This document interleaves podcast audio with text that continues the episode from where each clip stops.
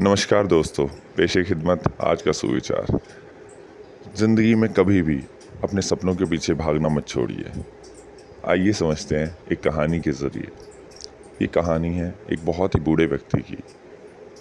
उसके पास कुछ ज़्यादा था नहीं। वो पेंशन के सहारे जीवन काट रहा था। एक पुरानी, बहुत ही पुरानी गाड़ी थी। एक बिल्कुल छोटा सा टूटा फूटा घर था। और वो जैसे तैसे बस अपने दिन काट रहा था। लेकिन पैंसठ साल की उम्र में उसने सोचा कि मुझे अपनी ज़िंदगी बदलनी है, और वो निकल पड़ा। उसे केवल इतना पता था कि उसके दोस्त उसके चिकन की बहुत तारीफ़ करते हैं। उसने सोचा, क्यों ना मैं अपने चिकन अलग अलग रेस्टोरेंट्स में बेचूं और उससे थोड़ा बहुत मुनाफा कमा लूँ?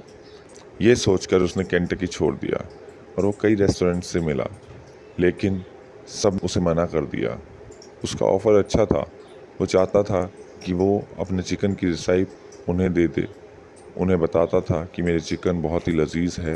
अगर आप इसे अपने मेन्यू में शामिल करेंगे तो आपकी सेल्स बहुत बढ़ जाएँगी और इसके बदले मुझे आपके मुनाफे का बस थोड़ा सा हिस्सा चाहिए।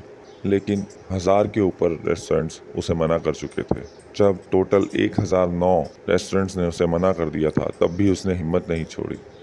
और फिर एक रेस्टोरेंट ने उसे हाँ की और तब जाकर बना केंटकी फ्राइड चिकन जी हाँ ये कहानी है के की, जो कि आज सारी दुनिया में मशहूर है और धड़ल्ले से बिक रहा है। ये है कहानी उनके ओनर की। तो उम्मीद करते हैं इस कहानी से आपने बहुत कुछ सीखा होगा और आप जीवन में हमेशा अपने सपनों को पाने के लिए आगे बढ़ते रहेंगे, कभी उम्मीद नहीं छोड़ेंगे। और भी ऐसी कहानियाँ सुनने के लिए हमारे साथ जुड़े रहें। धन्यवाद।